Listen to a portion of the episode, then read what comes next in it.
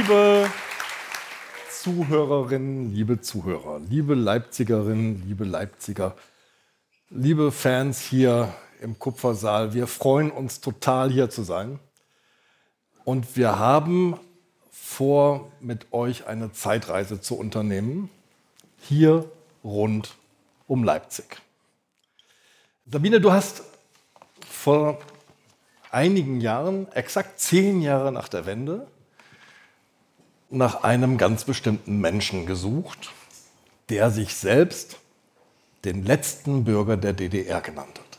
Ja, insofern war dieser Fall wirklich etwas Ungewöhnliches, denn normalerweise kommen ja die Fälle so, dass die Leute mir schreiben oder ich gerate irgendwie anders in Kriminalsachen, rutsche ich da rein oder ich gehe in irgendwelche. Du rutschst in Kriminalsachen rein? Ja, immer. Oder ich gehe in irgendwelche Hauptverhandlungen und da recherchiere ich dann drumrum oder so. Aber diesmal war es so, dass es das Jahr 1999 schlug. Ich war damals Redakteurin im Dossier der Zeit und wir haben gedacht, hm, was machen wir denn zum 10. Jahrestag der Wiedervereinigung? Ja, haben wir uns gedacht, was machen wir denn? Und dann habe ich gedacht, wir könnten doch zum Beispiel mal jemanden vorstellen, der die Wende gar nicht erlebt hat, sondern eben zehn Jahre später die Wende erlebt hat. Also ja. der aus der Welt war und dann in der DDR verschwand und in der BRD wieder rauskam. Und wo ist das? Im Gefängnis. Im Gefängnis. Leute, die eingesperrt worden sind und unser Kandidat hier wurde ja kurz, ein halbes Jahr vor der Wende, eingesperrt, genauer gesagt am 13. Oktober 1988. Da kann man erstmal in U-Haft nach seiner Tat, glaube ich, ne? oder? Ja. Denn verurteilt wurde er am 7. Juni 1989, kann schon jetzt verraten, zu 15 Jahren. Genau. Fünf Monate vor dem Mauerfall. Genau. Und äh, er hat die Zeit im Gefängnis verbracht. In welchem, darüber reden wir gleich aber er hat eben, er hat eben erstmal nichts mitbekommen von der Bundesrepublik, sondern er hat es im Fernsehen gesehen. So wie ein Marsmobil die Oberfläche des Mars nach unten funkt und wir gucken uns das im Fernsehen an. So hat er die Wende miterlebt, nämlich im Fernsehen durch Nachrichten aus einem fernen Land, das seines war und das dann eben nicht mehr seines war, als er rauskam. Und das war die Idee. Und deswegen musste ich einen finden, einen Bürger der DDR, der, der noch im Gefängnis der saß. noch saß. Mhm. Ja. Und da kann man sich natürlich vorstellen, dass das jetzt kein, sagen wir mal, kein Strauchdieb war oder Kleinkrimineller, sondern das muss ja jemand sein, der bereits seit über zehn Jahren saß. Und da kann man sich vorstellen, dass man an Leute gerät, die, naja, also schon Schwerverbrecher sind. Und genau das war er auch. Und dann habe ich ihn, habe ich ja mehrere Schwerverbrecher angeschrieben und ich habe mich. wo, hab wo, dann, schreibt, wo genau schreibt man da? Ja, man schreibt dann die Gefängnisse und schreibt okay. denen, guten Tag, ich hätte gerne. Wann kommt denn hier einer raus, so ungefähr, und äh, kann man den mal kennenlernen und kann man mit dem die Wende erleben. Seine Wende, zehn Jahre nach den anderen 16 Millionen, die die Wende schon hatten. Ja. So viele gab es da gar nicht. Und das waren natürlich alles Mörder, klar. Und dann Einige haben gesagt, nö, lieber nicht. Und außerdem muss ich noch, muss ich noch fünf Jahre oder zehn Jahre brummen. Also bei mir dauert es noch. Aber einer hat tatsächlich gesagt, ja, demnächst komme ich raus und mhm. ich mache das und äh, ich werde, ich hab, weiß nichts, ich weiß nichts von Westdeutschland und äh, ich gehe mit ihnen zum ersten Mal rüber. Und so bin ich auf Fred Müller gestoßen. Fred Müller hat mir dann geantwortet und so habe ich ihn kennengelernt. Und er ist mit mir zum ersten Mal in den Westen. Ich habe ihn rübergefahren im Auto. Du saßt am Steuer? Ich saß am Steuer. Dazu gibt es eine Passage in deinem Text. Ja, ich habe ja dann eben zum Jahrestag 1999, zehn Jahre Mauerfall, habe ich dann einen Text geschrieben, ein Dossier in der Zeit und da kam diese Passage vor. Das hieß, glaube ich, wo ist denn hier die Mauer? Wo ist denn hier die Mauer? Wir sehen ja nachher die Titelgeschichte. Verrat nicht so viel. Ja. Dann will er die Grenze sehen oder besser ihren früheren Verlauf. Er geht durchs Brandenburger Tor, er lässt sich auf der Ostseite fotografieren und auf der Westseite die Köpfe, die Schweife der Quadriga im Hintergrund. Den Pariser Platz kennt er aus dem Fernsehen. Er hat den Freudentaumel damals mit den Knastbrüdern auf Sat 1 verfolgt. Etwa so wie die Menschheit Aufnahmen bestaunt, die ein Marsmobil zur Erde funkt. Ihm unbegreiflich heute, dass es Autos erlaubt ist, über diesen heiligen Ort zu fahren. Er bemüht sich, den genauen Verlauf der Mauer zu rekonstruieren, wie sie vom Potsdamer Platz herankam, den Pariser Platz durchschnitt und hinterm Reichstag verschwand. Er versucht, Reste des Todesstreifens zu finden. In großen Schleifen will er mit dem Auto gefahren werden. Von Ost nach West, von West nach Ost.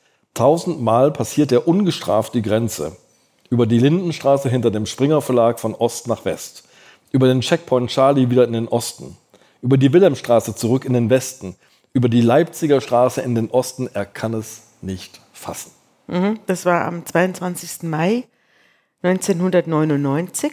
Bin ich mit ihm darüber gefahren in diesen Schlaufen und es war praktisch nichts mehr zu sehen von der Grenze. Also es gab natürlich noch das Grenzmuseum und sowas. Also es war schon alles historisiert und es war Abgeräumt. schon alles, ja, es war schon alles im Sarkophag der Geschichte.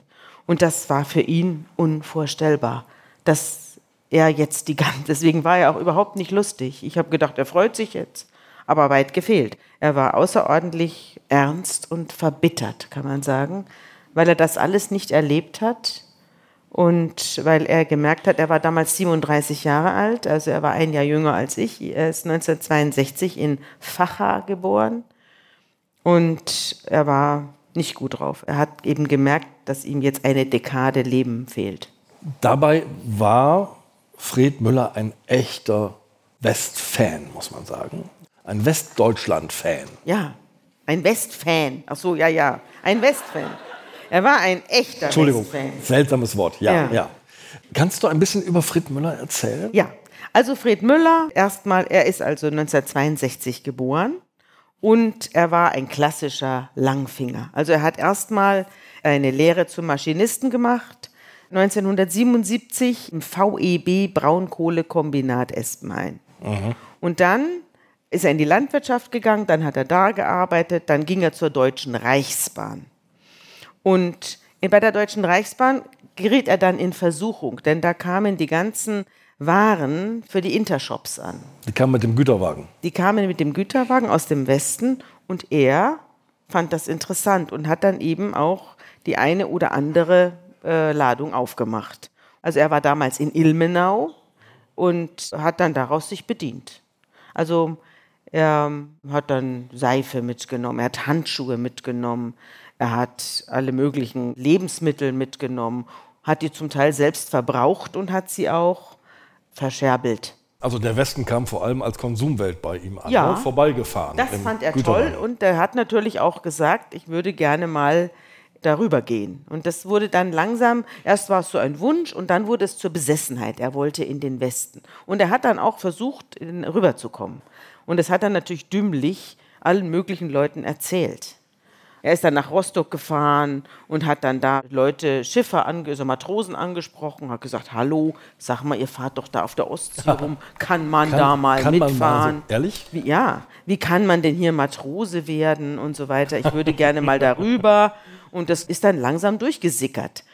Und da er schon das eine oder andere Mal eine kleine Geldstrafe bekommen hat wegen Langfing, wegen allerhand Diebstählen, wurde er dann irgendwann mal auch überwacht von ja, IMs, die aber keine richtigen IMs waren, obwohl sie doch bei der Stasi zur Stasi gehörten. Aber es war alles sehr kompliziert, denn es gab nicht nur bei der Stasi IMs, sondern auch die Kriminalpolizei hatte IMs. Und wenn dann so unsichere Kandidaten waren, wie unser Herr Müller, dann wurden auf den auch IMs angesetzt. Sie hießen aber nicht IMs, sondern die hießen ICMOs. Das waren inoffizielle kriminalpolizeiliche Mitarbeiter im operativen Einsatz. Ah.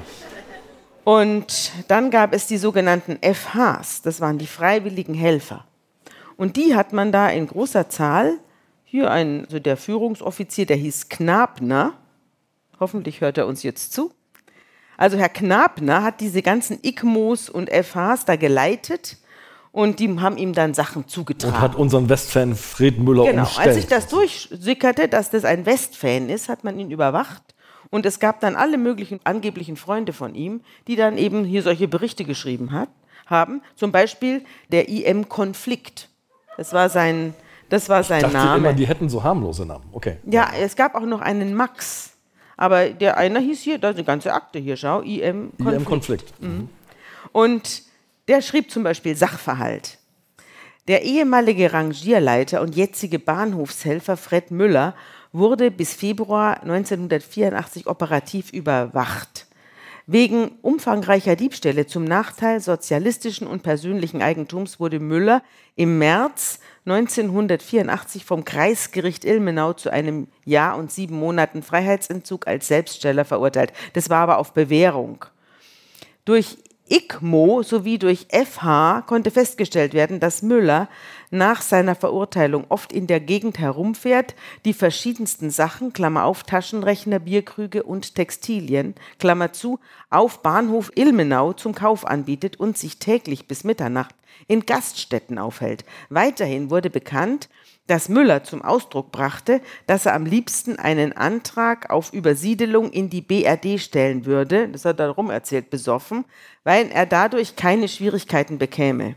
Es kann eingeschätzt werden, dass Müller keine festen Bindungen hat und ihn praktisch nichts in der DDR hält. Er verherrlicht die BRD und die westliche Lebensweise. Aufgrund dieser negativen politischen Grundeinstellung seiner Verhaltensweisen und der bestehenden Konfliktsituation macht sich die operative Bearbeitung des Müller erforderlich. Das steht da zum Beispiel in seiner Überwachungsakte. Und dann steht ganz viel, die ist ganz dick, aber ich will euch jetzt nicht da das ganze Akte vorlesen. Aber ich habe dann hier zum Beispiel einen Bericht von einem gewissen äh, Decknamen Uwe vom 28.09.1983. Der Rangierleiter Müller, Fred, arbeitet seit etwa neun Monaten auf Bahnhof Ilmenau. Er ist vorbestraft wegen Eigentumsdelikten. Auf dem Bahnhof interessiert er sich für alles und ist sehr neugierig, was in den Wagen ist. Kleinere Diebstahlshandlungen führt er durch. So entwendete er vor 14 Tagen von einem Exportwagen ein circa 2,50 Meter langes Brett. Ich stand unmittelbar daneben. Müller sagte noch zu mir, von dieser Sorte brauche ich mehr. Ja.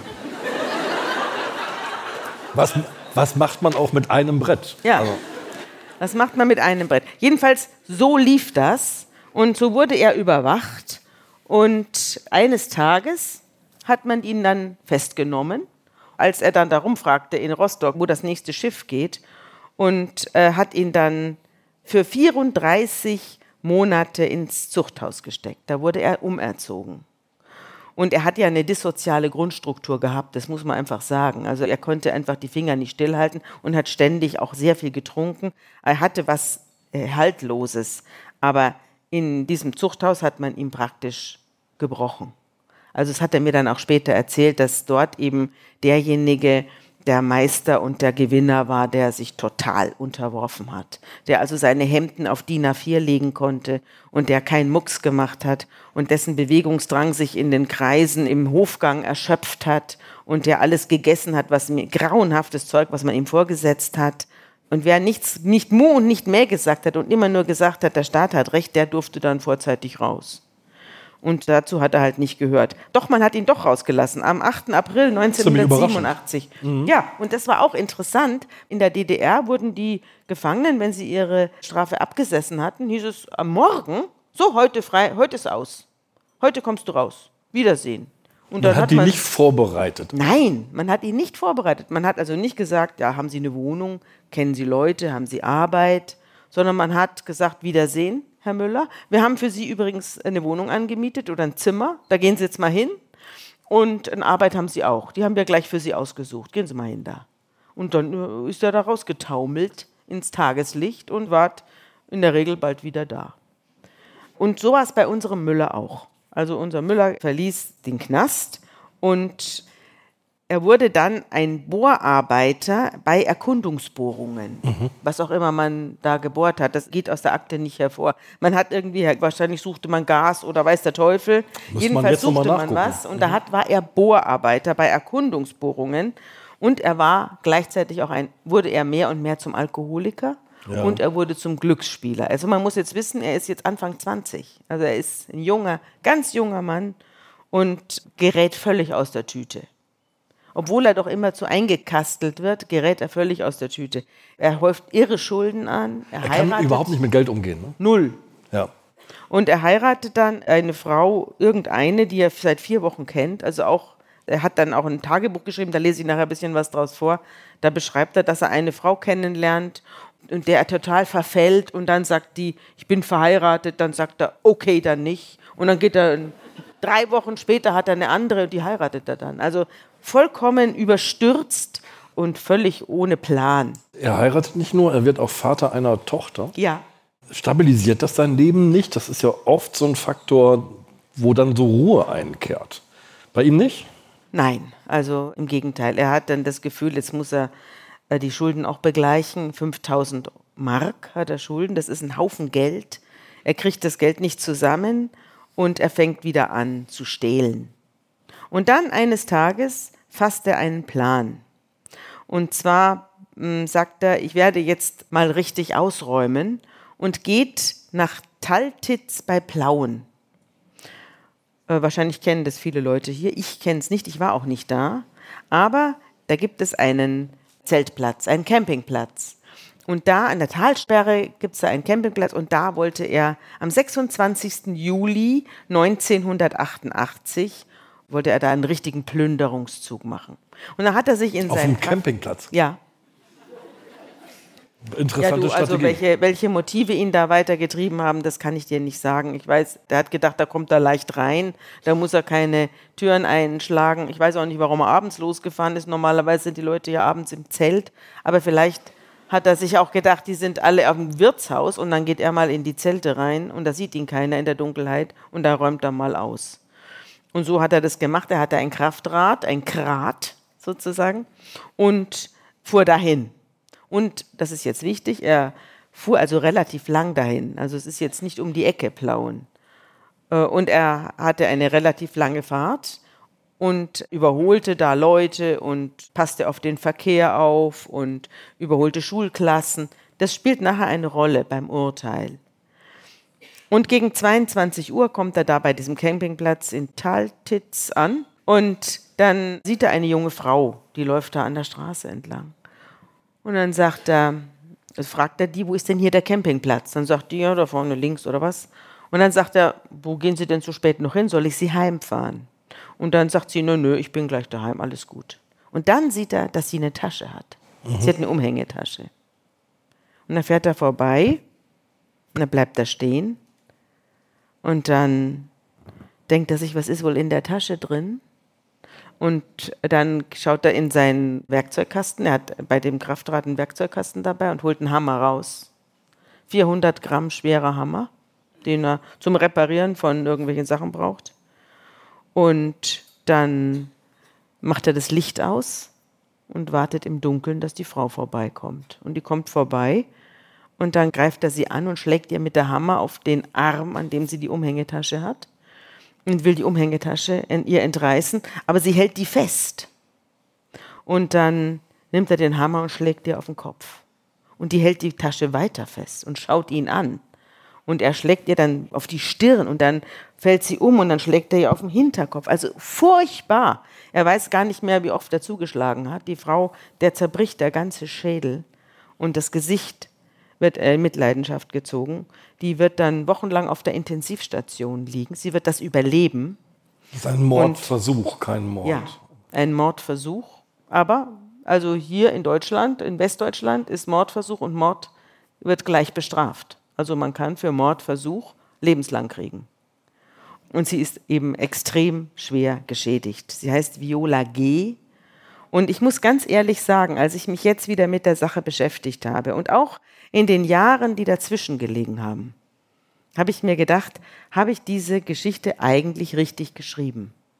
Also ich würde sie heute, wenn ich sie heute schreiben würde, würde ich sie anders schreiben. Denn die Viola G spielt in meinem Dossier keine Rolle. Gar keine. Ja. Es war, der Fokus war, was passiert mit einem, der zehn Jahre später den Westen erlebt. Aber sie hat ja den Westen dann auch erlebt. Vielleicht nicht zehn Jahre später, vielleicht hat sie ihn ja auch gar nicht erlebt. Das weiß ich gar nicht. Und ich würde heute die Geschichte der Viola G auch erzählen. Das tut mir heute leid, dass ich das nicht getan habe. Er fährt auf seinem Kraftrad, er ist unterwegs, aber Ja. er ist gleichzeitig stark alkoholisiert. Das hat ja alles er selber gesagt. Man hat es zwar so zum Teil nachrecherchieren können, wo er überall was eingeworfen hat, aber letztlich bezog sich diese Alkoholisierungsdichte da, die bezog sich auf seine eigene Aussage. Also es war jetzt nicht so, dass da einer ihm hinterher Blut abgenommen hätte, sondern Ah. er hat ja, und das ist wegen, deswegen habe ich die Geschichte mit dem Überholen erzählt und so weiter. Das hat natürlich später dazu geführt, dass das Gericht gesagt hat, also Motorradfahren konnte er.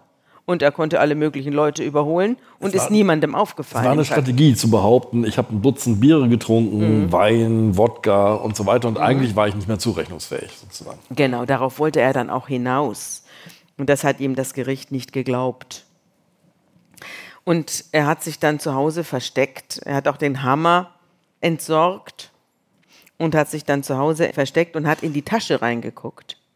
Und da waren 160 Ostmark drin. Deswegen hat er fast jemanden umgebracht. Und da waren aber nicht nur Ostmark drin, sondern es waren auch Schecks drin. Und zwar so Scheckvordrucke, die du einlösen konntest mit deinem Ausweis. Und dann hat er nach 14 Tagen, und das fand ich dann auch noch besonders infam, muss ich sagen, nach 14 Tagen hat er sich gedacht, ach komm, da kann ich doch jetzt von dem Konto was abheben. Und hat dann in den Ausweis dieser Frau G äh, das Bild seiner Frau reingetan. Er hat es da abgelöst mit Wasserdampf und hat da ein neues Bild reingeklebt und hat seine Frau in eine Bank in Markkleeberg, Leipzig, Markkleeberg, alle kennen es, nur wir nicht, äh, hingeschickt in eine Bank und hat gesagt, weißt was, geh mit dem Ausweis dahin, sag, du bist die Frau G und heb da 500 Mark ab. Und die ist dann da reingewackelt und hat äh, gesagt, ja, ich bin die Frau G, geben Sie mir 500 Mark. Und dann hat der Bankbeamte gesagt, hm, also die Schecks sind gesperrt. Und ihren Ausweis behalte ich jetzt. Und dann ist sie geflüchtet aus der Bank raus. Die sind dann schnell in die nächste Trambahn gesprungen und nach Hause gefahren und haben sich da ganz still verhalten und haben alles vernichtet. Alles vernichtet, was irgendwie mit diesem Überfall auf die Frau G zu tun haben könnte. Aber die hatten natürlich das Foto jetzt. Sie hatten natürlich das Foto. Nicht? Sie hatten das Foto und das Foto war dann in der Zeitung. Und da hieß es, wer kennt diese Frau? Und nach fünf Minuten hat sich einer gemeldet und hat gesagt, ich kenne sie. Und das ist die Frau Müller. und dann war natürlich die Kripo da und hat gleich mal die Frau Müller einkassiert.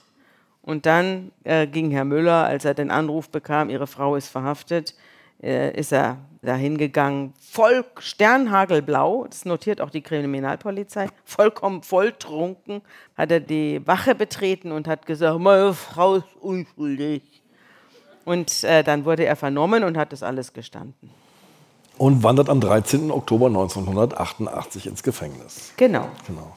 So Der war's. Prozess findet dann später statt. Ja, am 7. Juni bekommt er das Urteil vom Bezirksgericht Karl-Marx-Stadt. Und die Heike trennt sich von ihm. Und die Kinder werden ihr weggenommen, weil sie auch vollkommen, also völlig aus der Tüte ist. Es ist also, sie kann überhaupt kein Leben mehr führen. Also sie ist vollkommen chaotisch. Sie ist nicht mehr in der Lage. Das Kind hat sie dann bekommen. Sie hat auch noch, deswegen Kinder, sie hat auch noch ein Kind mit in die Beziehung gebracht. Die werden ihr weggenommen und kommen erst vier oder fünf Jahre später wieder zu ihr. Am 7. Juni 1989 fällt das Urteil. Ich habe mal ein bisschen nachgeblättert.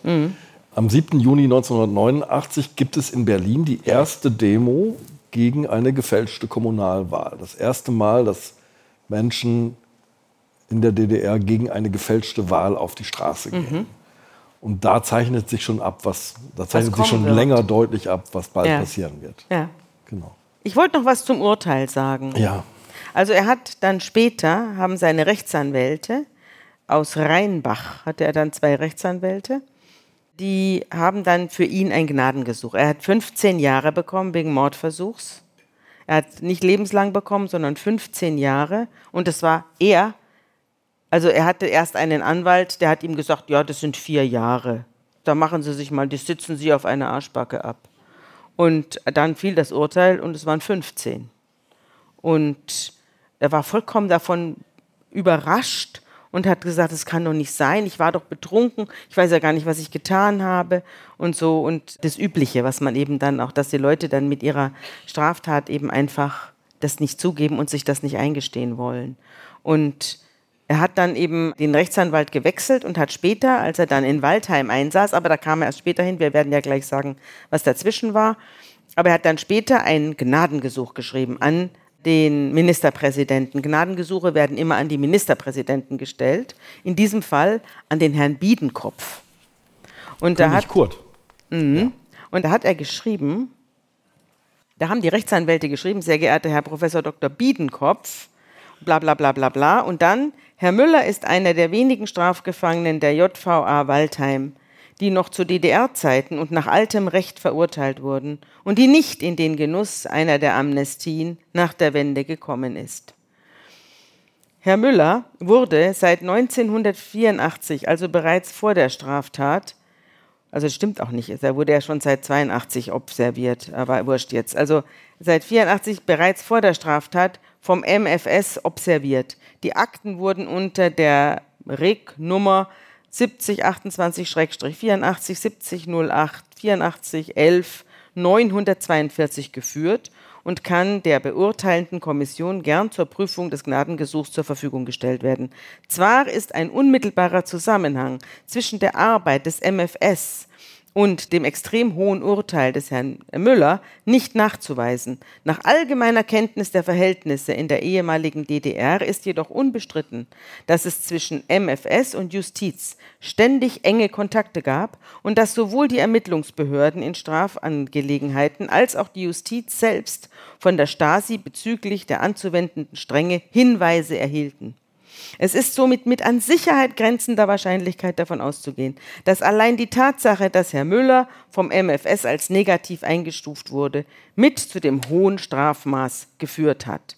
Und es sei eben DDR-Willkür und die Republikflucht, die er vorher da geplant gehabt habe, sei auch noch mit eingeflossen und es seien systemtreue Richter gewesen. Und das mag gewesen sein, ja, aber der hätte im Westen das Gleiche gekriegt. Ich habe mir das, als ich das alles gelesen habe, habe ich mir gedacht, wie kommen die darauf, vier Jahre für so eine Tat? Sind die wahnsinnig? Und natürlich sind 15 Jahre angebracht und angemessen für so eine Tat. Ich weiß gar nicht, was die hier haben. Also er kann froh sein, dass er nicht lebenslang gekriegt hat. Ja. Interessant ist, wenn wir einmal zurückschauen, in welches Gefängnis und in welches Gefängnissystem mhm. Fried Müller jetzt kommt. Mhm. Denn im März 1989 sitzen in DDR-Gefängnissen 25.000 Menschen. Das ist eine, man kann das als Quote ausrechnen. Im Westen sitzen damals 66 von 100.000 Bundesbürgern im Gefängnis. In der damaligen DDR sind es 149 von 100.000, also deutlich mehr als doppelt so viel die Haftanstalten quellen über. Er mhm. kommt in die JVA Brandenburg, die ist gebaut worden für 1900 Gefangene. Da kommt er zunächst hin. Da kommt er zunächst mhm. hin. Und sie ist besetzt zeitweise bis zu zwischen 3.000 und 4.000 Gefangene. Also sie ist deutlich, deutlich überbelegt. Es gibt eine Revolte im Gefängnis. Im Zuge dieser Revolte bekommt ein Gefängnispfarrer zum ersten Mal in die Zellen und sieht kleine Haftzellen, in denen zwölf Leute untergebracht sind, in dreistöckigen Betten. Es gibt Zellen, da sitzen bis zu 20 Leute drin. Das hat er auch erzählt, ja. In dieses System kommt Fred Müller jetzt rein und äh, tatsächlich gibt es im Rechtssystem der DDR von staatstreuen Richtern sehr harte Strafen. Mhm. Ich habe gelesen von einer Frau, die sitzt auch übrigens noch nach der Wende im Gefängnis, weil sie acht Jahre für den Diebstahl von 1600 Ostmark mhm. aufgebrummt bekommen hat. Ja, also es war so, dass im Herbst 89 30.000 Gefangene und Verhaftete in der DDR festgehalten worden sind und im März 1990, also nach der Wende, waren es noch 7.000. Ja. 30.000, 7.000. In Waldheim, wo er dann hinkam, nachdem er in Brandenburg war, von dem Aufstand reden wir gleich. Ja. Im Waldheim waren von 1800 Gefangenen noch 300 übrig. Von 1800 noch 300 übrig. Und dann wurden die Urteile nochmal überprüft durch die Westjuristen, die rüberkamen, ob die systemabhängig gewesen wären. Und dann blieben 35 Häftlinge übrig. Und als ich Müller traf, 1999, waren 480 Gefangene wieder in Waldheim, aber nur drei hatten ein DDR-Urteil. Drei. Das waren zwei Mörder und Müller. Und das heißt, dass jede Menge wohlwollender ja, und systemkritischer Westjuristen rübergekommen waren und Richter und haben sich das angeschaut und haben gesagt, na, also der Müller hat aber eine gerechte Strafe gekriegt. Und deswegen saß er noch. Mhm. Es gab, es gab ähm, mehrere Entlassungswellen sozusagen. Man hat also zuallererst sehr, sehr früh schon die sogenannten politischen Gefangenen ja. rausgelassen. Also wegen Republikflucht Verurteilte und ähnliche. Dann Menschen, die so als im DDR-System als nicht sozialkompatibel galten, zum Beispiel Arbeitsbummelei mhm. als, als Urteil. Mhm. Und schließlich, schließlich jene, die weniger als drei Jahre, zu weniger als drei Jahren verurteilt worden sind. Müller blieb übrig und er hat, ich glaube, dir erzählt, du hast ja gesagt, auch in dieser JVA Waldheim sind viele entlassen worden. Die meisten habe ich entlassen. Was ja, meint er denn damit? Das kommt aber nachher. Jetzt wollen wir erst so, darüber okay, reden, was gut. in Brandenburg Ich merke es mir. Ja. ja. also Brandenburg war eine riesige Haftanstalt. Ich glaube, haben, die zweitgrößte. Ja, und die haben dann die Wände ja mit dem Radio mitgekriegt und mit Sat 1, mit äh, dem Fernsehraum. Im Moment fürs Fernsehgucken mussten die erst in Hungerstreik treten, wenn ich ja, mich richtig erinnere. Da haben sie erst in Hungerstreik und dann gab es einen riesigen Aufstand in der JVA. Das kann man auch aus dem Archiv nachlesen. Er war in der Reinigungskolonne und dann hatten die so Blocker. Das sind Steine, weißt du noch? Das ja, ja, ja, ja, So schwere Dinger mit so Filzen. Also, als ja, genau. ich ein Kind war, gab es den Blocker auch Wurde noch. Geblockert. Das waren Steine, Marmorsteine, da waren Lappen drumherum gebunden und damit hat man dann die Böden spiegelglatt geblockt. Und das hat der gemacht. Und mit diesen Blockern sind die dann auf die Wachhabenden los und haben die Wände eingeschlagen, die Fenster eingeschlagen und haben ganze, ja, die haben Abrissarbeiten gemacht. Das waren wie Abrissbirnen und haben sich dann tatsächlich durch die Wände rausgehauen. Die waren so wütend, weil sie gesehen haben, es kommen Amnestiewellen und die Amnestie trifft sie nicht. Die also Wellen gehen an ihnen vorbei. Ja. ja, und da wurden die dann so wütend, deswegen hat man dann auch die Urteile alle nochmal überprüft. Brennende Matratzen sind da in den Hof geflogen und äh, Müller hat zu mir gesagt, ich wusste gar nicht, was durch so ein Gitterfenster geht, wenn einer es wirklich will. Und dann, haben die, dann kamen da die bewaffneten äh, Einheiten angerückt und der Müller, der dann also auch gegen das Tränengas so einen nassen Handtuch um den Kopf hatte, der hat dann irgendwann mal in in eine Waffe reingeguckt. Nicht? Und also dann, also dann war aus, dann war es aus mit dem, mit dem Aufstand. Er hat ja später ein Tagebuch geschrieben oder ein, einen Rückblick, einen Lebenslauf geschrieben, der eigentlich ziemlich ehrlich ist, bis auf die Straftat. Die lässt er oh, da, da, ein bisschen draufgehauen. So. Also ein bisschen mit dem Hammer. Also da macht er ein, eine, eine Pause. Ja? Aber sonst ist er relativ ehrlich. Ich habe das ja auch zum Teil checken können hier mit den anderen Akten. Uns wurde viel erzählt, schreibt er da. So zum Beispiel, dass alle einen Straferlass erhalten und die, welche LL, also lebenslang haben, sollten begnadigt werden, wo er das hergehört hat. Alle Versprechungen waren aber nur Lüge und so kam es, dass alles außer Kontrolle geriet und die Strafgefangenen an die Bevölkerung herantreten wollten. Wände wurden durchschlagen und brennende Matratzen flogen aus den Fenstern. Die Freihöfe sahen aus wie Müllhalden. Einige hatten es geschafft, sich aus ihren Zellen zu befreien, doch die wurden schnell gestoppt. Auf dem Flur standen schon schwer bewaffnete Polizisten und man fing an, mit ihnen zu verhandeln. Wieder wurden wir alle mit Lügen und Versprechungen beruhigt und gingen deshalb wieder zurück in unsere Zelle. Das schreibt er. Na gut, und dann hat er einen Antrag gestellt, dass er in die Nähe seiner Familie möchte. Er hatte ja relativ viele Geschwister. Und deswegen kam er in die Hölle von Sachsen nämlich in die JVA Waldheim. Und das war mit Bautzen zusammen, war das so die schlimmste JVA, die es gab. Man muss sagen, und das schilderst du in deinem Text ganz deutlich, Fred Müller erlebt zwar die Wände außerhalb des Gefängnisses nicht, er erlebt aber die Wände innerhalb des Gefängnisses. Das ist eine intensive Wende. Ja, und es ist dann ganz interessant. Ich habe ihm, also meine Vorstellung, ich treffe jetzt einen und mit dem gehe ich über die Grenze. Ja. Der ist dann also wie, er fühlt sich auf einmal wie auf den Seychellen oder so. Das hat sich gar nicht bewahrheitet, denn der Müller hatte schon Ahnung vom Westen inzwischen. Und zwar nicht, also erstens natürlich durchs Fernsehen. Es gab ja jetzt überall Westfernsehen. Und zweitens durch die Westler, die rüberkamen. Und die kamen natürlich auch in die Gefängnisse. Und zwar hielten dann da auf einmal Einzug Pfarrer, Sozialarbeiterinnen, Psychologinnen, Suchtberater, Konfliktbewältigungsprogramme gab es, Selbstsicherheitstraining, Rollenspiel, Alkoholtherapie, Frustrationstoleranzübungen, soziale Kompetenzübungen und Einzeltherapie. Er selber war zwei Jahre in der Sozialtherapie und da lernte er dann, wie gehe ich aufs Amt oder wie bediene ich einen modernen westlichen Automaten. Oder Und solche wie Sachen. werde ich nicht sauer, wenn ich das nicht bekomme, was ich Genau. haben will? Wie halte ich mich zurück, wenn ich das nicht bekomme, Auf was ich Amt gerne haben Beispiel. möchte? Das hat er da gelernt. Aber vorher hat er noch geschrieben, und deswegen ist das ganz interessant. Äh, vorher, also so, als er da so drei, vier Jahre einsaß, das war dann im 1993, starb sein Vater. Er hat dann übrigens auch eine Ausbildung bekommen. Also er wurde dann äh, er ist in die Anstaltsdruckerei gekommen, dann wurde er Dreher, dann hat er im Heizhaus gearbeitet. Also er hat sich überall nützlich gemacht und er war auch in der Effektenkammer, also in der sogenannten Hausvaterei. Das war die Kammer, wo die persönlichen Gegenstände Ja. der Gefangenen verwahrt wurden und wo die auch ausgegeben wurden, wenn die alle entlassen wurden. Und es wurden ja alle entlassen, bis auf ihn und die zwei Mörder. Und da hat er, den, hat er die Sachen rausgeben müssen und die, die Hausvaterei war relativ weit oben.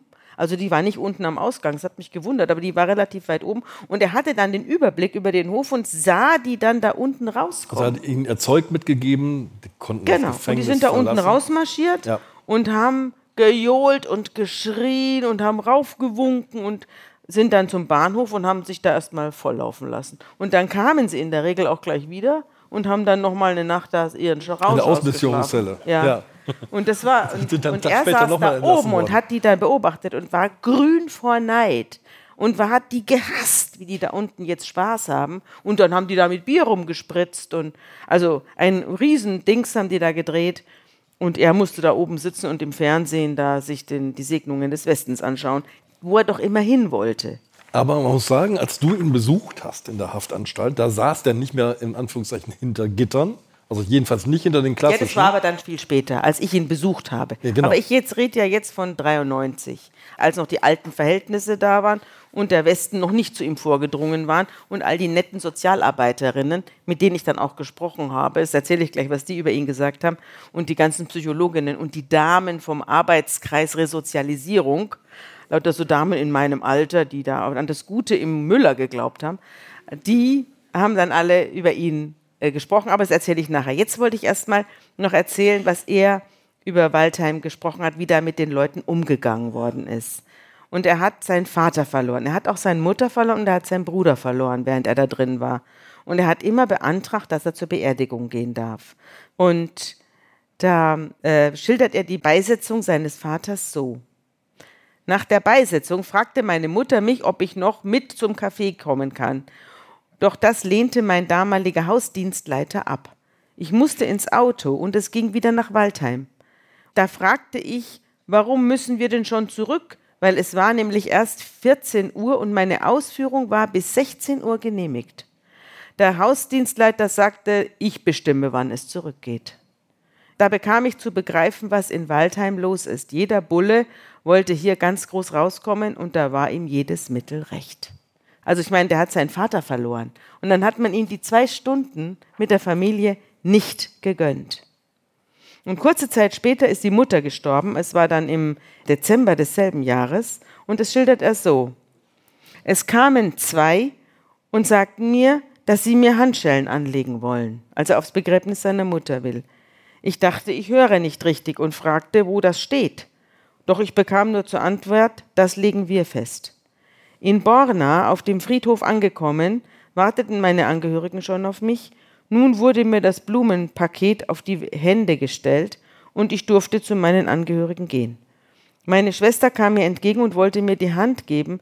Ich sagte ihr, das geht aber nicht, weil ich die Handschellen drumrum habe. Nun umarmten mich alle und wir gingen in, äh, in einen Raum, wo meine Mutter aufgebahrt war. Ich saß da und konnte meine Tränen nicht zurückhalten. Mir lief die Nase und ich konnte sie nicht putzen. Nachdem die Trauerfeier auf dem Friedhof in Borna vorbei war, hatte ich noch für zehn Minuten Zeit, mit meinen Angehörigen zu sprechen. Zehn Minuten. Nun sahen alle, dass ich die ganze Zeit Handschellen anhatte, und sie konnten es nicht verstehen. Später schrieb ich einen Brief an die Abteilungsleiterin, um mich nach den Handschellen zu erkundigen, und ich erfuhr, dass keine Festlegung für Handschellen vorgelegen hatte und die Bediensteten sie einfach von sich aus angelegt hatten. Also die haben ihn einfach hier. Willkür. Die haben ihn fertig machen wollen. Das Ja. war der Sinn der Veranstaltung hier. Und das fand ich schon also oberübel. Du hast es so in einem Satz zusammengefasst, das Gefängnissystem war so, dass möglichst wenig Störendes von den Gefangenen übrig blieb, was Genau. den Staat hätte Ja. irritieren können. Ja, so hat er es mir erzählt und so habe ich es ja auch. Ich habe ja ganz viel recherchiert. Ich war ja bei den Gefängnisleitern, ich war bei den, bei den Leuten, die den Justizvollzug geleitet haben. Ich war auch in den Ministerien und so weiter. Ich habe tausend Schriften gelesen. Daher habe ich auch diese ganzen Zahlen, die habe ich vom Justizministerium Sachsen bekommen. Und dann habe ich eben auch mit den Damen von der Resozialisierung gesprochen. Genau, die Wende im Ja, Gefängnis. mit vom Arbeitskreis Resozialisierung. Und die haben dann eben sehr nett über Herrn Müller gesprochen. Haben gesagt, der Müller hat einen guten Kern. Man muss ihn nur freilegen. Und eigentlich ist er ein guter Kerl. Er hat sich nur einfach nicht im Griff. Und so. Also die hatten sehr nett über ihn gesprochen. Die haben mir auch sehr nett Ich glaube, Sie haben ihn mit Döner und Lasagne freigelegt, oder? Bitte? Sie haben ihn mit Döner und Lasagne freigelegt, kann ja, das sein? Ja, sie haben ihn dann, also die, langsam kam der Westen ja auch in anderer Form, nicht nur in Form von Sozialarbeitern, sondern auch in Form von Dönerläden und in Form von Italienern und so weiter, kam er in den Osten reingerückt und da hat er natürlich dann immer, wenn er dann mal raus durfte und er kam ja dann langsam, hat er Lockerungen bekommen. Und er durfte dann auch ins Freigängerhaus. Als ich ihn dann, und jetzt sind wir bei dem Thema, als ich ihn dann besucht habe, da war er im Freigängerhaus und da war er gar nicht mehr untergebracht in der eigentlichen Waldheim JVA, sondern gegenüber in einem Haus, wo er, er hat auch den ganzen Tag gearbeitet inzwischen. Er war in, irgendwo in der Nähe, war er beschäftigt, ich weiß gar nicht wo, und ist dann abends zurückgekommen und hat da die Nacht verbracht und am Wochenende durfte er zu seiner Schwester fahren. Werbung. Liebe Hörerinnen und Hörer, Sie möchten das Magazin zum Podcast einmal unverbindlich testen? Dann lassen Sie sich Ihre persönliche Zeitverbrechen-Ausgabe gratis nach Hause liefern. Jetzt bestellen unter www.zeit.de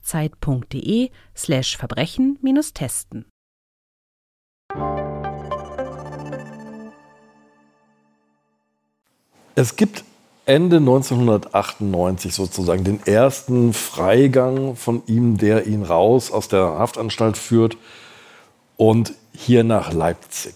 Genau. Der ist bemerkenswert. Ja, und zwar durfte er da alleine fahren. Er hat also Ende 98 sein, also ein Jahr, es war ein Jahr, bevor er raus durfte, muss man mal wissen. Also er hat, das muss man vielleicht auch vorausschicken, er hat die 15 Jahre, sein eigentliches Strafende wäre Oktober 2004 gewesen. Aber man hat ihn im Oktober 1999 rausgelassen. Man hat ihn also auf zwei Dritteln rausgelassen. Wenn du ein, eine gute Prognose hast, kannst du entweder zur Hälfte, Halb, Halbstrafe kriegst du dann, dann kannst du zur Hälfte, wird es geprüft, ob man dich weiter behält. Und das passiert dann relativ häufig, zwei Drittel. Zwei Drittel hat er, also zehn Jahre, hat genauer gesagt mit der Untersuchungshaft elf Jahre abgesessen.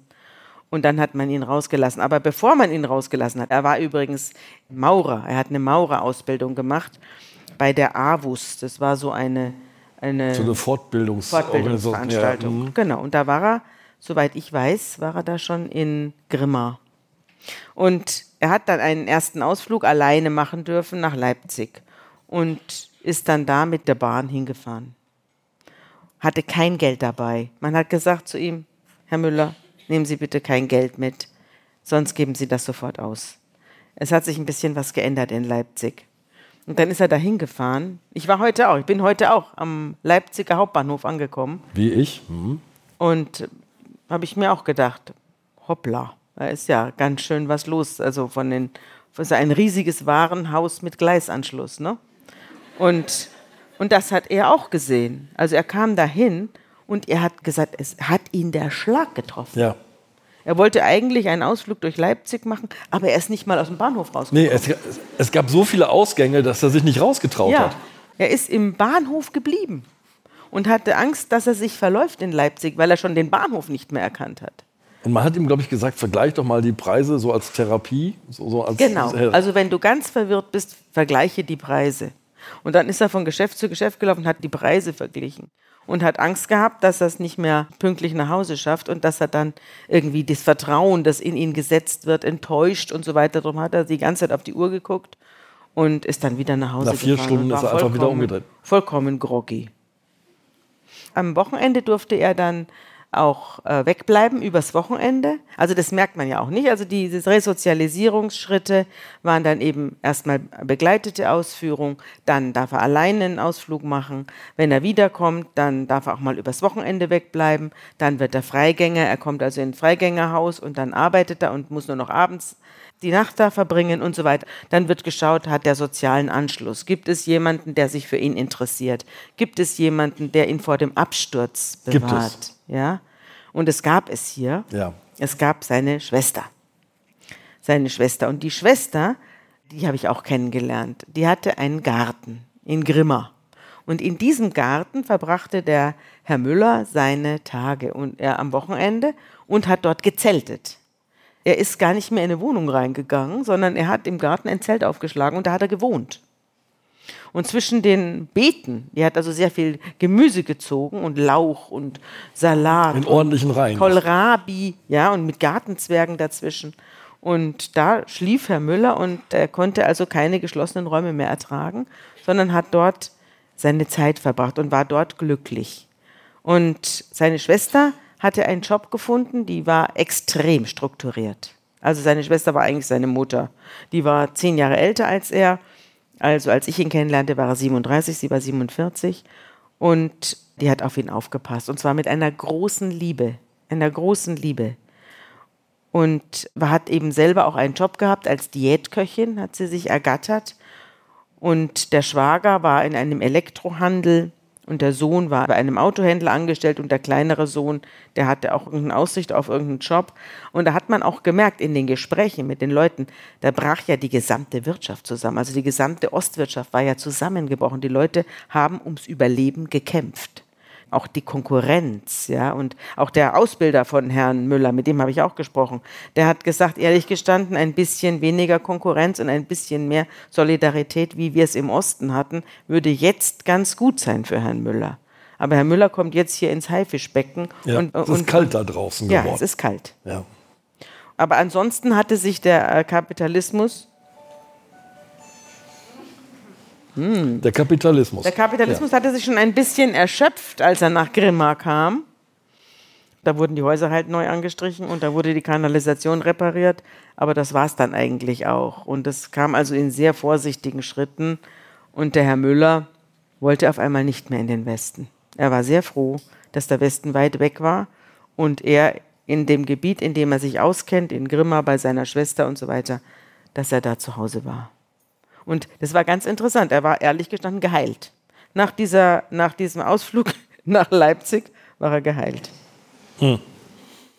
Du hast noch einen anderen Teil seiner Familie kennengelernt, Ja, nämlich seine Ex-Frau, die inzwischen einen neuen Lebensgefährten hat. ja. Und seine Tochter. Und seine Tochter. Seine Tochter, ich weiß gar nicht, ob er die überhaupt je gesehen hatte. Also jedenfalls, seine Tochter hatte 10. Geburtstag und er hat mich mitgenommen. Und dann sind wir gemeinsam dahin gefahren, wo seine Frau lebte mit ihrem neuen Mann und neun Kindern. Und zwar nach Espenhain. Das ist 25 Kilometer südlich von Leipzig. Und der Müller, er hat ja hier auch vor den Ge Gefängnisaufenthalten gelebt. Und ich weiß nicht, ob du weißt, wie Espenhain war, also zu DDR-Zeiten. Espenhain klingt so schön, nicht? Ich habe es nachgelesen. Ja, wir haben ja. Ja. auch Fotos dabei, das können wir vielleicht jetzt schon mal verraten. Wir zeigen im Anschluss Fotos und da ist auch eins von Espenhain dabei, da kann man sich dann ein Bild davon machen, wie es damals dort aussah. Ich kann ja die Passage aus deinem Text einmal vorlesen Ja. zu Espenheim. Im Sommer 1999 ist das Gebiet des ehemaligen Braunkohlekombinats Espenheim totes Land. Auf den Parkplatzwüsten kein Auto. Aus gewaltigen Backsteinruinen starren gebrochene Fenster. Brikettfabrik 2 ist abgerissen. Brikettfabrik 1, in der Müller früher als Brikettmacher arbeitete, steht noch. Die Türen verrammelt, die Luken vermauert. Es soll niemand eindringen in den Verfall. Wo einst 8500 Arbeiter im Rhythmus der Schichten von den rußgeschwärzten Fabriken angesaugt und ausgespien wurden, wo Eisenbahnwaggons anstanden, ihre dreckige Last abzuholen und die Schwelereien jeden namenlosen Dunst in die Luft entließen, liegt heute das Land in Brache. Auf den Bahngeleisen wachsen Schafgarben, doch Espenheim ist ein Synonym für Hölle geblieben. Die Hölle der Flugasche verwandelte sich in die Hölle der Arbeitslosigkeit, der radikalen Vernichtung von Ostwirtschaft. Offiziell ist ein Drittel derer, die arbeiten können, ohne Beschäftigung. Mhm.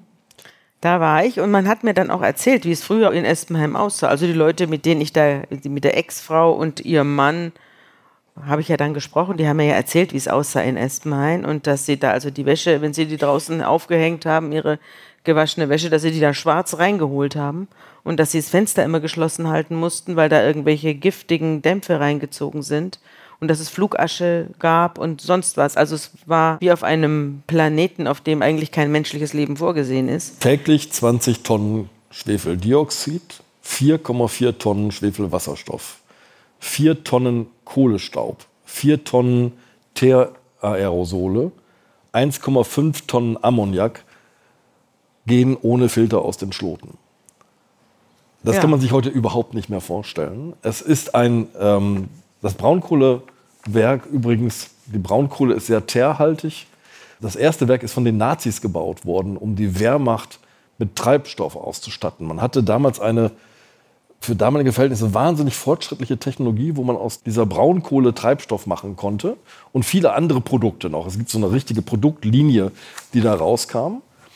Und im Krieg ist natürlich dieses Werk total zerstört worden. Die DDR hat es wieder aufgebaut hat es aber nie ertüchtigt, weil man dachte, irgendwann braucht man diese Braunkohle nicht mehr. Man kann ja Öl nehmen als Ausgangsstoff. Und dann kam die Ölkrise mhm. und dann hat man das Ding einfach weiterlaufen lassen und zum Teil wirklich bis ans Limit gefahren, weil die DDR ein ähnliches Ziel hatte wie manche Staaten heute, nämlich energieautark zu sein, mhm. möglichst unabhängig von Importen. Ja. Und darum hat man ohne Rücksicht alles durch die Schornsteine geblasen. Und trotzdem war die Familie, die ich da kennengelernt habe, vollkommen demoralisiert. Also die hatten alle keine Arbeit und die hatten auch keinen Fernseher und sie hatten auch kein Telefon. Es gab damals noch keine Handys man hatte ja auch keinen Telefonanschluss und mir kam das vor, als ob die auf einer Insel lebten, die von der Welt abgeschnitten war. Die hatten zwar Fernsehen, aber sie haben sich dann gegenseitig besucht und das war's. Also sie waren wie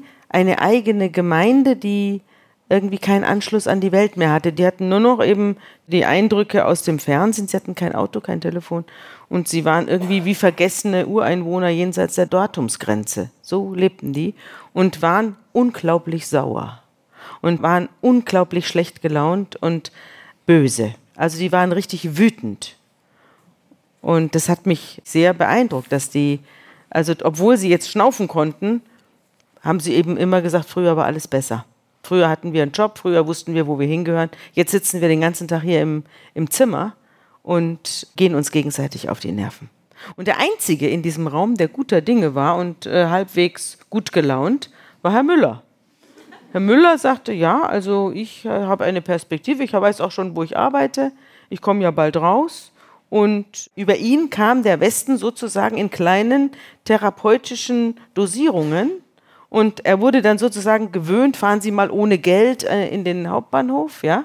Und hier wurden die Leute also vom Westen überfallen. Der kam wie ein Räuber, hat ihnen alles entrissen, hat ihre Häuser noch angemalt und ist wieder abgedampft. So war das. So haben die das empfunden. Und das war, fand ich sehr interessant, dass der Müller sozusagen für mich, auf mich noch den hoffnungsvollsten Eindruck in dieser ganzen, in dieser ganzen, äh, in diesem ganzen Nachmittagscafé gemacht hat. Er hat Pläne, er hat Ideen, er hat Ehrgeiz, er ist jetzt ausgebildet, er will arbeiten, schreibst mhm. du. Genau. Und so verließ ich ihn. Das war 1999. Im September ist das Stück erschienen und dann kam er raus und hat mir noch eine Karte geschrieben und dann habe ich ihn aus den Augen verloren. Du schreibst, seine größte Aufgabe ist es jetzt, seiner kleinen Tochter die Welt zu zeigen, die er selbst nicht kennt, wenn er ab 13. Oktober ein freier Mann sein wird. Genau.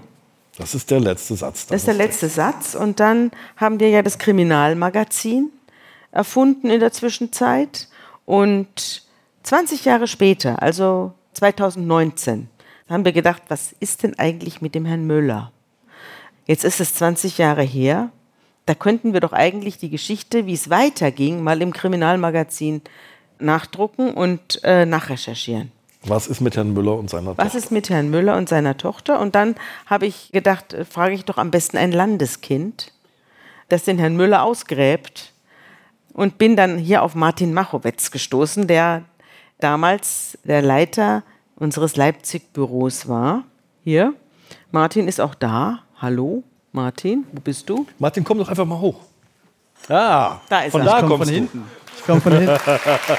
Schönen guten Abend. Hallo Sabina, hallo Genau. Andreas. Martin, na Martin ist dann 20 Jahre später, hat er sich auf die Socken gemacht und hat Herrn Müller gesucht. Und ja, was hast du gefunden? Erzähl mal. Es ist ja bei der Zeit relativ berüchtigt, wenn Sabine anruft, dann weiß man, jetzt gibt's was, vor dem kann man nicht fliehen. Und ich hatte also eines Tages Sabine am Telefon und sie sagte, Martin, du musst den Müller finden.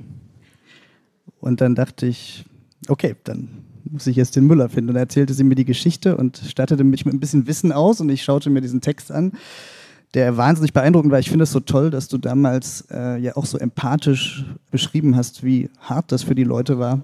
hast Du bist ja gesagt, selbst noch der- in der DDR geboren, ne? ja, ja, ich habe noch den DDR-Impfpass 1988 äh, im gleichen. Jahr wie Müllers Tochter übrigens. Du beschreibst in diesem Text ganz wunderbar, wie krass das war, dass der Westen über dieses Land gefahren ist und manche nicht wussten, wie ihnen geschah. Und den ersten Tipp, den du mir, glaube ich, gabst, äh, auf der Suche nach Fred Müller war, es gibt da so einen Anwalt, den man fragen kann, der ist da in Waldheim. Und dann habe ich den auch gesucht, den gibt es auch noch, da wo Müller zuletzt einsaß. Äh, und du gabst mir, glaube ich, auch aus den Akten den Namen, Herr Schlesier hieß er, glaube ich. Und das ist ein Mann, der hat ganz viele Mörder und Vergewaltiger vertreten. Und ich habe ihn angerufen und er sagte, ach, der Hammermüller. Ah, Der er Hammermüller. Ja. Na klar kenne ich den noch. Das war einer der charismatischsten und freundlichsten Mandanten, die er je hatte, sagte Ja, er. das war er auch. Auch ganz beliebt unter den Mithäftlingen. Und dann habe ich ihn gefragt, ja, und wo ist er heute? Keine Ahnung, nie wieder was gehört. Ich glaube, der gab mir noch den Tipp, es mal in Grimma zu versuchen, weil er auch wusste, dass es da Familie gab. Aber Die wir Schwester. wussten, wir wussten Ja. nicht mehr, wie die Schwester heißt. Ah. Naja. Äh, Es gibt doch Momente des des Vergessens. ich dachte ja. erst mal, Fred Müller, Grimma finde ich auf Facebook. Ging auch nicht. Müller ist jetzt auch nicht der seltenste Name. Und habe dann auch ein paar Müllers durchtelefoniert. Natürlich eine sagenhafte Quatschidee. Und dann wusstest du aber doch auch noch den Namen der Schwester, die ich dann auch irgendwie gesucht habe, auch nicht gefunden habe. Ich kann Also- dir auch sagen, wo ich es her hatte. Ich hatte dann nämlich doch, äh, in, ich habe ja hier die ganze Recherche Müller mitgeschrieben. Im Blog. Endlose Interviews. Und auf einer dieser Seiten habe ich den Namen der Schwester dann gefunden. Das ist gemeint, wenn Journalistinnen sagen, Ja. ich hab's im Blog. Nachdem ich äh, Kleingartenkolonien abgefahren war, Namen gegoogelt hatte, Anwälte angerufen, sagtest du, ach, ich habe sogar die Adresse. Ja, aber da musste ich erst dann diese ganzen Kritzeleien von damals durchlesen. Ja, du musst dich ja auch warm Und außerdem, 20 Jahre später ist eine Adresse auch nicht mehr viel wert. Dachten wir. Dachten Ähm, wir. dachten wir. Aber es gab noch einen Straßennamen, es gab noch einen Familiennamen, ich sage den jetzt hier nicht, aber gab es alles noch. Und es gab sogar noch eine Telefonnummer. Aber da ging niemand ran. Ich bin hingefahren, der Name stand dran. War so eine Siedlung mit so ganz niedrigen Viergeschosser Plattenbauten. Grimma ist eigentlich ganz schön, aber eine sehr schöne Stadt, super schöne Stadt, aber nicht dort. Und dann habe ich ein Briefchen hinterlassen und auf den AB gesprochen und es meldete sich niemand. Und dann eines Tages hatte ich sie doch am Telefon, rief sie mich zurück. Und ich fragte, sind Sie die Schwester von Fred Müller? Und sie wurde so ganz wortkarg und wollte nicht sprechen. Und man weiß ja, als Journalisten, für Journalisten ist so der Moment, wo man jemanden am Telefon hat, den man die ganze Zeit gesucht hat und ihn dann irgendwie überzeugen muss, mit einem zu reden. Das ist ja so der Entscheidende einer jeden Recherche eigentlich. Und ich habe dann irgendwie minutenlang äh, auf sie eingeredet und sie, gebeten, doch äh, mir was zu erzählen. Und schon sagte sie irgendwann, naja, kommen Sie halt vorbei. Und dann bin ich äh, wieder ins Auto gestiegen und nach Grimma gefahren. Und jetzt lese ich noch ganz kurz den Anfang des Textes vor. Sieht er glücklich aus, wie er da am gedeckten Tisch sitzt, im weißen Wollpullover, mager, mit großer Pilotenbrille auf der Nase? Immerhin ist er in der Stadt, in der er immer leben wollte, Grimma an der Mulde in Sachsen im Wohnzimmer seiner Schwester. Ja, er lächelt. Aber das Lächeln ist leer, es drückt nichts aus, keine Freude jedenfalls. Und da ist auch keine Freude, wenn er im Garten bei den anderen sitzt, mit nichts als einem Unterhemd an. Es sind nicht nur die Tattoos auf seinem Arm, die verraten, wer er ist, ein Mann mit einer bösen und schwierigen Geschichte. Ein Mann, der lange im Gefängnis war, ein überforderter, schmaler, ältlich wirkender Kerl von damals nicht einmal 40 Jahren. Damals. Fred Müller ist seit 17 Jahren tot. Er existiert nur noch auf den Bildern im Album seiner Schwester, 66 Jahre alt. Am 4. Dezember 2002 starb er drei Jahre nach seiner Entlassung aus dem Knast. Mensch, so lange ist das her, wundert sie sich. Also als ich da eintraf, gab es nicht nur Fred Müller nicht mehr, sondern es gab auch sein Grab schon nicht mehr. Das war auch schon äh, seit mehreren Jahren nicht mehr da. Das erzählte mir dann der Mann. Und meine Recherche begann also dann im Grunde damit, dass er tot war. Und sie hatten aber Fotos von allem, äh, vom Grab, von seinem kurzen Nachleben nach dem Gefängnisaufenthalt. Und man merkte, okay, da diese Wohnung in Grimma, super aufgeräumt, kein Korn Staub, ist so der einzige Ort auf der Welt, an dem die Menschen noch an Fred Müller dachten. Und er hat, das habe ich irgendwie auch dann in diesem Text aufgeschrieben, im Leben von anderen Menschen als äh, seiner Schwester und ihrem Mann faktisch keine Spuren hinterlassen. Na, bei uns hat er. Bei uns, ja. Und jetzt bei Und ganz vielen Abend. hier im Saal. Absolut. Es stellte sich raus, dass also die Schwester und ihr Mann ihn schon im Gefängnis ganz oft besucht hatten und ihn nach der Entlassung zu sich geholt haben und ihm eine Einraumwohnung gleich um die Ecke besorgt haben. In der Straße der Jugend. Er hat bei einer Gerüstbaufirma angefangen und die Schwester sagte, er sei da unfassbar tüchtig gewesen, aber er habe weiterhin kein Verhältnis zum Geld aufbauen Mhm. können. Wir merken ja, er ist so ein, er, wir haben ja schon erzählt, er ist so ein Suchttyp. Ne? Also er trinkt, er macht alles exzessiv. Ja, absolut. Alles, was er tut, macht er exzessiv. Absolut. Und was macht er jetzt? Also sie sagte, sie musste vor allem erstmal immer mit ihm einkaufen gehen, weil alleine konnte er das gar nicht. Wenn er irgendwo in den Supermarkt gegangen ist, hat er alles Geld sofort ausgegeben für irgendwas, was er nicht brauchte. Und er wurde spielsüchtig. Das war er auch in seiner Jugend ja schon mal gewesen. Automatenspiele. Anfangs hat er nur ein paar Runden gespielt und später unfassbar gezockt.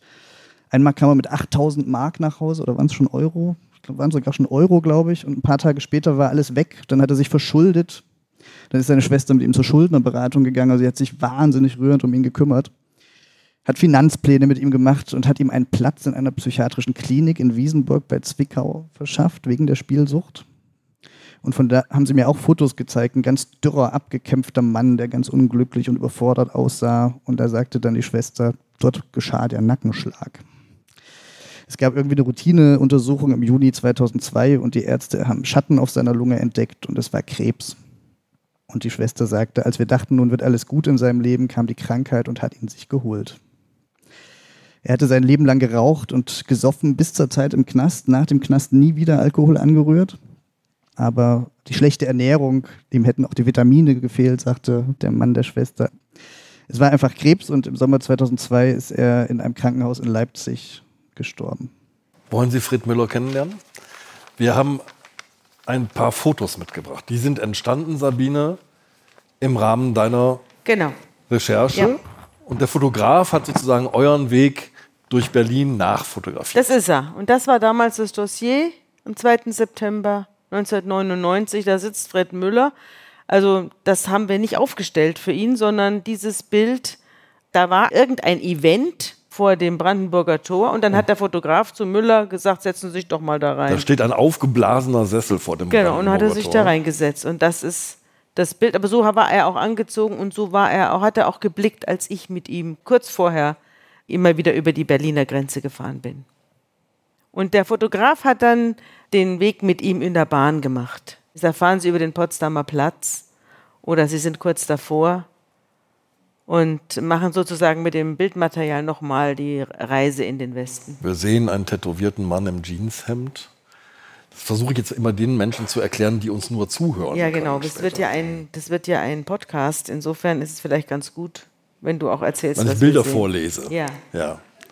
Das ist, glaube ich, der Potsdamer Platz, oder? Nee, da ist er auf dem Alexanderplatz. Auf dem Alexanderplatz. Ja. Ja. da hat er den Neptunbrunnen Richtig, ja. besucht, weil da war er schon mal. Da ist in der Mitte ein dicker Mann mit seinen Weibern, hat er gesagt. Und da hat er damals eine Münze reingeworfen und hat gesagt, er kommt wieder. Das ist auf dem Alexanderplatz in Berlin. Er schaut total verloren, aber auch irgendwie sympathisch aus, ne? Ja, er war auch sympathisch. Das ist, ist wirklich wahr. Also diese Tat war schrecklich, aber er hatte auch was Nettes. Das ist sein Zimmer im Freigängerhaus in Waldheim. Da ist er schon aus dem Knast raus und hat ein eigenes Zimmer. Aber er war natürlich ein extremer Raucher, muss man auch sagen. Er hat gequalmt von morgens bis abends. Und das ist er in Grimma. Das ist nicht seine Schwester, sondern seine Tante. Es gibt Kaffee und Kuchen. Genau. Man sitzt, man sitzt unter einem dieser Plastikzelte, die garantiert aus dem Westen gekommen sind. Neben anderen Da Hässlichkeiten. hinten ein Grill und er hat ja den Garten nicht mehr verlassen, er war ja immer nur im Garten. Bei dir In diesem Garten hat er sich nochmal spät verwirklicht, weil die Ja. Tante nicht mehr so richtig sich drum kümmern konnte und er hat da irgendwie mit einer wahnsinnigen Akribie sich um die Beete und Pflanzen und Ja. Dinge gekümmert. ja, da ging es ihm gut. Und da, jetzt sind wir in Espenhain.